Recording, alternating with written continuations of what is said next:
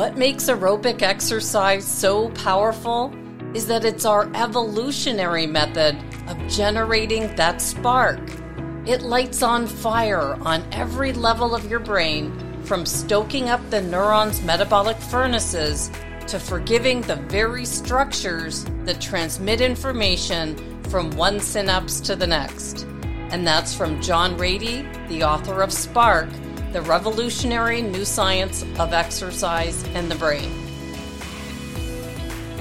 And in today's episode, I want us to dive a bit deeper beyond what I'll uncover with the research and look at this spark in our own lives. I want us to learn how to access this spark that John Ratey talks about, how to generate that energy with this spark through exercise, and then figure out what we'll do with this spark or energy once we've learned to create it, to take ourselves to higher levels of achievement, all by using exercise and science to take us there. I want to welcome you back to the Neuroscience Meets Social and Emotional Learning podcast, where we cover the science based evidence behind social and emotional learning for our schools and emotional intelligence training in the workplace with tools, ideas, and strategies that we can all use immediately with our brain in mind. I'm Andrea Samadi, an author and an educator with a passion for learning, specifically on the topics of health, well being, and productivity. And I launched this podcast almost four years ago to share how important an understanding of our brain is for our everyday life and results. For today's episode number 277, we're going back to another favorite episode of mine, number 122, on transforming the mind using athletics and neuroscience that we released back in April of 2021 after we interviewed Paul Zientarski. He was that former PE teacher from Naperville Central High School who reinvented physical education using the understanding of simple neuroscience. In this previous episode, we combined what we learned from Paul Zientarski with our interview with Dr. John Ratey and his book Spark that cemented the idea of the profound impact that exercise has on our cognitive and mental health. For today's episode number 277, we'll go back to that episode on transforming our mind using athletics and neuroscience and see what's new with the research that might be able to take our understanding a bit deeper. I know that we're all clear on the fact that exercise creates that glorious protein called BDNF that we just reviewed thoroughly on episode 274, and even how this protein that's released when we exercise is reduced in the brain of someone who's developed Alzheimer's disease, showing us that exercise is an imminent solution for the prevention of cognitive decline or at least delaying this from happening for as long as we can. Which leads me to look deeper into the research on this topic, and I went straight to the work of neuroscientist and author Dr. Wendy Suzuki, whose TED Talk on the brain changing effects of exercise has over 15 million views. I remember when her TED Talk came out back in 2017, and someone in my network sent it over to me and I immediately asked Dr. Suzuki to come on the podcast. After hearing what her schedule is like over the years and the research she's involved with as the incoming Dean of Arts and Science at NYU, I do understand now why I never did hear back from her on this request. Her TED Talk impacted me in a way where I knew I would need a focus on what she's discovered about the powerful effects of physical activity on the brain, and that by simply moving our body, this has lasting protective benefits to the brain. Dr. Suzuki's TED Talk, that came out years before we even looked at this topic on the benefits of exercise on the brain, that we started to unwrap with our interview with Dr. Ratey, explains how she was at the height of her work as a leading researcher on memory in the brain when she stuck her head out of her lab and she realized she was lacking in social interaction and that she'd gained 25 pounds. She mentioned she was miserable and she launched her own exercise program, which is when she noticed things changing with her own brain. Not only did her mood improve and she felt stronger, But she started to notice that her difficult work, grant writing, which I know takes more brain power and patience than most of us have available on a day to day basis, but she noticed this daunting task was surprisingly getting easier for her, and she stopped and thought, What's going on here? Could it possibly be my new exercise routine? I related to what she was saying on many levels as I've spent quite a few years working on grant writing while also understanding there's no way I could ever sit at my desk and navigate through the research I need to do without a daily exercise routine. What about you? If you're listening to this episode and you've caught the fitness bug at some point in your life, I wonder what it was that inspired you to make physical activity a part of your daily routine. When I thought about it, I would have to go back years when I first noticed that exercise was something that just made me work better. I remember something clicked for me after high school when I was at university and I spent my summers lifeguarding to pay for that next year of school. In order to get the best pools as a lifeguard in the city of North York, where I grew up in Toronto, Canada, that were worth spending the entire summer at, there was this annual lifeguard triathlon. And those who participated usually were given their first choice of the pool that they wanted to work at.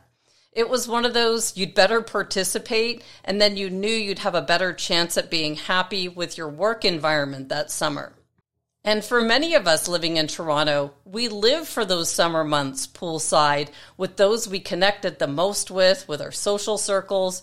And many of us, or maybe it was just me, spent the entire winter dreaming of this special time of year when the snow and ice melted and the summer breeze filled the air. So one year, I set my mind on winning this summer triathlon, and I started training for it in the winter. I joined the local YMCA, and I remember taking the bus from my house in Don Mills to the YMCA up to Sheppard and Bayview, which was at least a 30 minute bus ride. And I would train there with the vision that I'd have this fancy pool to work at with all my favorite friends while earning the money I needed to pay for university. As soon as the snow melted, I remember riding my bike or rollerblading to the Y. But it was those days training for this one event that summer that hooked me on being a regular daily exerciser for the rest of my life. An update on the triathlon that summer I almost came in first if I didn't slip and fall on the pool deck before the run that was the final event. I was leading the whole race until my competitor, whose name I'll never forget, passed me in that last stretch towards the finish line when I had nothing left to give. Good for her, I think, today, because she motivated me in future years to keep training. And while we both got the pools we wanted, I know her love of athletics stayed with her for her lifetime as well. Until revisiting this episode, I never really thought back to when I got that exercise bug, since it's now become a non negotiable part of my daily routine. When I heard Dr. Suzuki's story and learned about other people's motivation for starting an exercise program, I thought it might help those listening to reflect back on their own story. It's interesting to think back to what sparked us with this habit change and made it stick. And if this isn't a habit that you find interesting at all, I'm hoping something in this episode creates that spark for you to perhaps begin your own program with the health of your brain in mind. So here's where the research gets exciting. Dr. Suzuki mentions that exercise is the most transformative thing that you can do for your brain and listed some reasons that I think we've all heard of today. She notes that with one 45 minute exercise session, number one, your mood improves.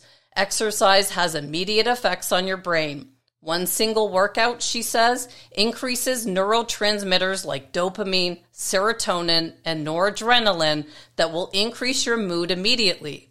I think we can all agree on this one, and it's one of the main reasons I've kept up my daily routine. I'm not much fun without these neurotransmitters flowing in my brain. Number two, your focus, attention, and even your reaction time improves. And that this improved focus can last up to two hours after you exercise. Now I'm starting to think because I know in order to do difficult cognitive work, like reading through PubMed or something like that, I have to tire myself out early. And the harder the workout, the better I can think and focus on difficult work. I remember telling Dr. Ratey this in our interview, and he said that's one of the reasons that they had the students exercising before school to prime their brain for learning.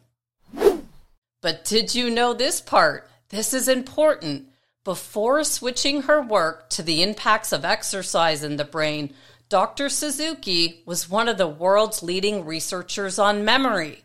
So, of course, as she began to look at the impact of exercise on the brain, she'd be looking at everything through the lens of a researcher who spent years looking at the hippocampus, the brain's memory center. It's her next points about how exercise improves our brain through her memory research that caught my attention. She adds, point three, exercise produces new brain cells in the hippocampus. And this increases the volume of your hippocampus, improving your long term memory. And we've covered how to improve our memory with unique memory hacks on a few episodes on this podcast. One with episode 149, with our interview with Dave Farrow, the two time Guinness World Record holder on focus, fatigue, and memory hacks. And then again on episode 217 on science based tricks to improve productivity and never forget anything. But never once did we talk about the hippocampus, our brain's memory center, in these episodes. Now, Dr. Suzuki, a leading researcher on memory, exercise, in the brain, tells us that exercise can make this part of our brain responsible for our memory bigger.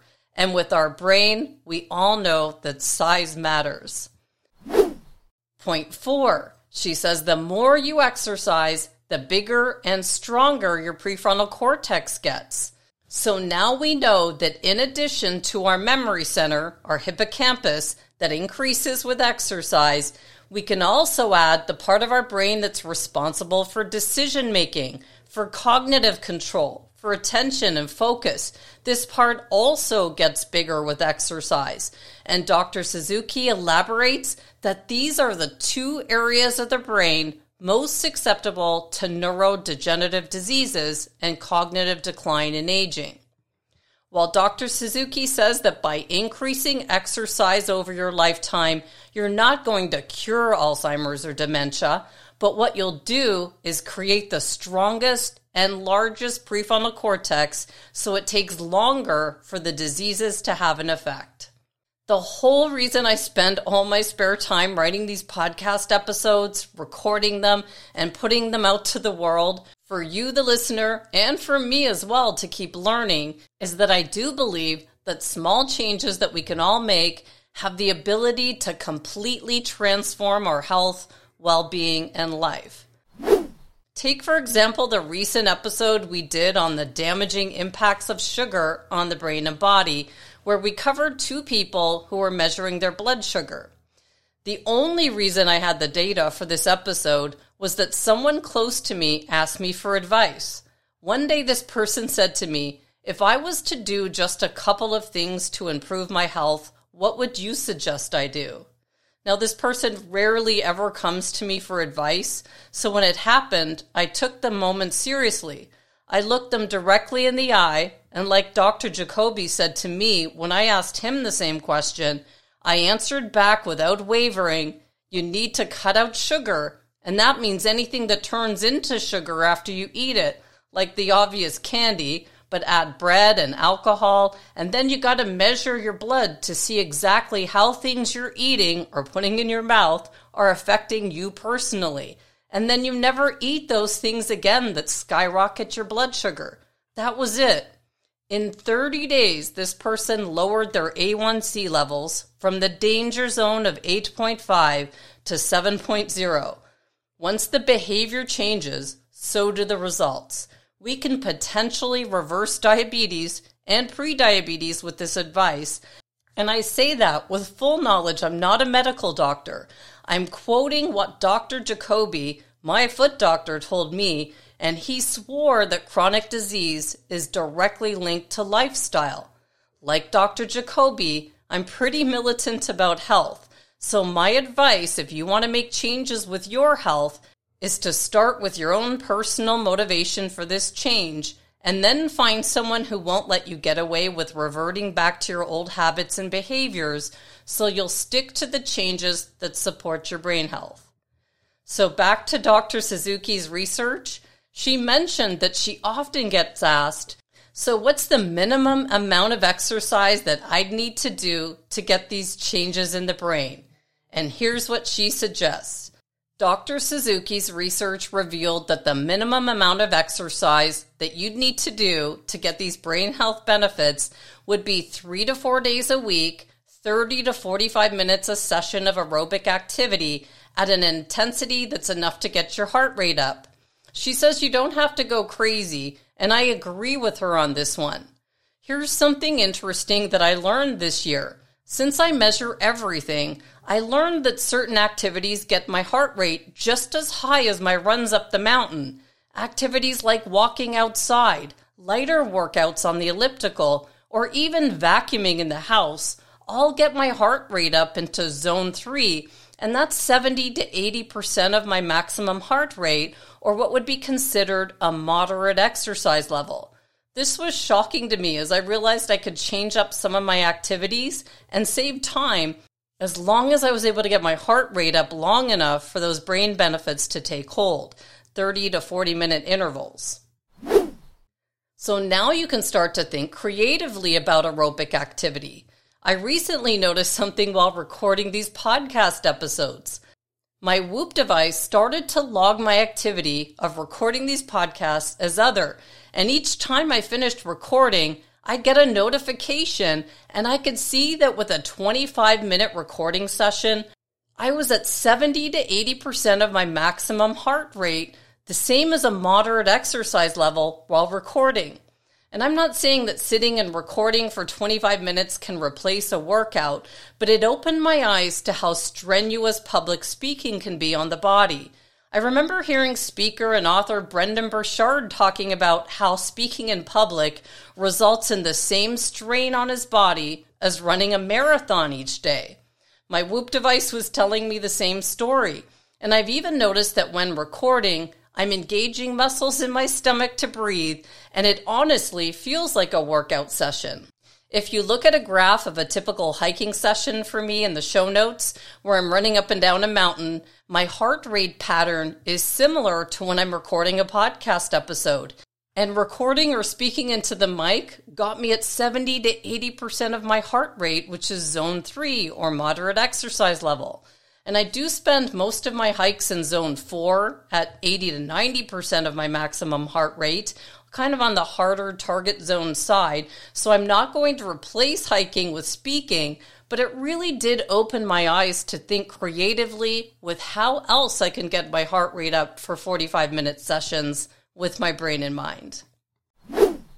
So, what else does Dr. Suzuki's research reveal?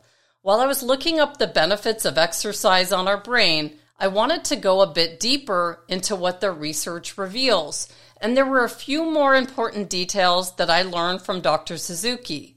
She was interviewed on Dr. Andrew Huberman's podcast on boosting attention and memory with science based tools, where she gave Dr. Huberman an overview of the most important parts of her TED Talk that now informed the research she was doing on exercise in the brain through the lens of a leading researcher on memory.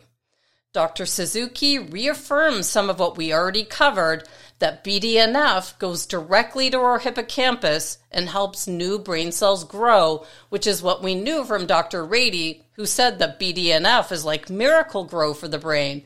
And it's from moving our muscles that this protein is created, helping us to improve our highest thought processes. But Dr. Huberman wanted to dive a bit deeper into where our memories are actually stored in our brain, and he asked, Isn't the hippocampus involved in encoding memories, but not with the storage of memories? Memory storage, he asked, was in the neocortex or other overlying areas in the brain. And Dr. Suzuki replies that he's asked a tricky question because memories are stored in the hippocampus for a very long time. While she elaborates that people really want to know, well, how long are they in the hippocampus before moving to the cortex? And she jokes maybe four years people want to know. Is that how long our memories are stored in our hippocampus? I don't need to be a neuroscientist to think that it doesn't matter how long our memories are stored in our hippocampus. But I want this part of my brain to be as healthy, as big and fluffy as she describes it, so I can remain as sharp as I can be as I'm aging. Not a day goes by that I go to grab a name of somebody and it's not there. So, this part of the brain is a muscle that needs to be worked just as we're moving our bodies with exercise and working our muscles. Which led my mind back to the research that emerged with the hippocampus of those London cab drivers. I'm sure you've heard this story. It was this part of their brain that was significantly larger in London cab drivers due to the mental workout they get while navigating the 25,000 streets of London. So, to review and conclude this episode, where we looked back at episode 122 on transforming the brain using athletics and neuroscience, I think we've got a few new details to help build this case for the importance of adding at least, as a minimum, four days a week of 45 minutes of moderate aerobic sessions to build a stronger, more resilient hippocampus to help improve our thinking our decision making, and our memory center, ensuring that neurodegenerative disease that could possibly come our way with age will at least be delayed. As we remember that brain size does matter. In the beginning of this episode, we spoke about a spark that exercise can create, that it can help us to generate energy that we can use in our daily life. I mentioned where my spark began training for that annual lifeguard triathlon in Toronto to pay for university classes. And I wonder if you've incorporated exercise into your daily routine, what was it that inspired you to begin? What was it that kept this habit going for you? Have you noticed specific examples of how your exercise program has transformed your brain like Dr. Suzuki noticed with her grant writing getting easier, and I noticed with being able to sit for longer periods of time and be focused on higher cognitive work. Have you ever thought about what exercise was doing for your brain down to your memory center, how it makes it bigger and stronger, and how it improves your prefrontal cortex and your decision making? Were you aware of how you're building the size of your brain with exercise to at least prevent the onset of cognitive decline as we age. And I wonder if you aren't incorporating three to four days of aerobic activity lasting at least 30 to 45 minutes in your daily routine, does this research that shows how building a stronger, fluffier, more resilient hippocampus and prefrontal cortex make you think about starting a routine? If the answer to this is yes, and you aren't sure where to begin, check out our episode on the top five health staples where we covered how to get started with an exercise program as an Alzheimer's disease prevention strategy. Were you as surprised as I was about my Whoop device picking up my heart rate while recording a podcast episode, showing us that we can get creative with how we increase our heart rate, like with vacuuming or with walking or any other activities where you don't need to go crazy to get your heart rate up? Can you think of some new and creative ways to start to move your body that could help your brain and cognition now that you've seen this research? Once you do begin this regular daily routine, I promise you that you'll start to feel better. Like with cutting out sugar, you'll notice immediate changes in your body, mentally and physically, and you'll start to notice that you'll have more creative energy that you can direct in many different places. I promise you that this decision will spark something within you that could possibly be the turning point that you need to change your life forever. Since I feel so strongly about health and wellness for all of us, I want to extend an offer to you. If you're listening to this episode and you want to make an improvement with your health and wellness and you're stuck, unsure of where to begin, send me an email to Andrea at achieveit360.com and let me know where you're starting from. This is just me here offering you a bit of time if you're feeling stuck in some way without having to worry if I'll be selling you some sort of coaching program. Sometimes, in order to get started, we just have to make the decision, and talking to someone, even for a few minutes, could be all you'll need to spark some action on your end. If this is where you're sitting right now, don't hesitate to reach out to me. And I'll close out this episode with a quote from Dr. John Ratey, who said that exercise is the single best thing you can do for your brain in terms of mood, memory, and learning.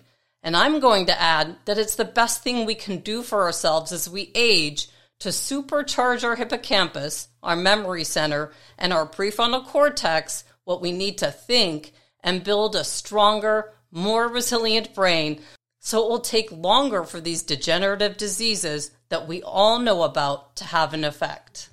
And with that, I'll make a promise back to you that I'll keep thinking up new ideas to share with you here because I know now that writing and recording is good for my brain.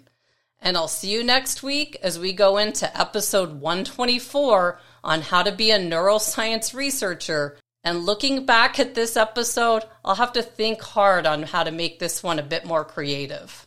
See you next week. If you're enjoying the Neuroscience Meets Social and Emotional Learning podcast, please don't forget to subscribe so you'll stay up to date with our new episode. While you're there, please feel free to give us a review or a five star rating as it helps others find us. For more information on our programs, books, and tools for schools and the workplace, visit us at www.achieveit360.com.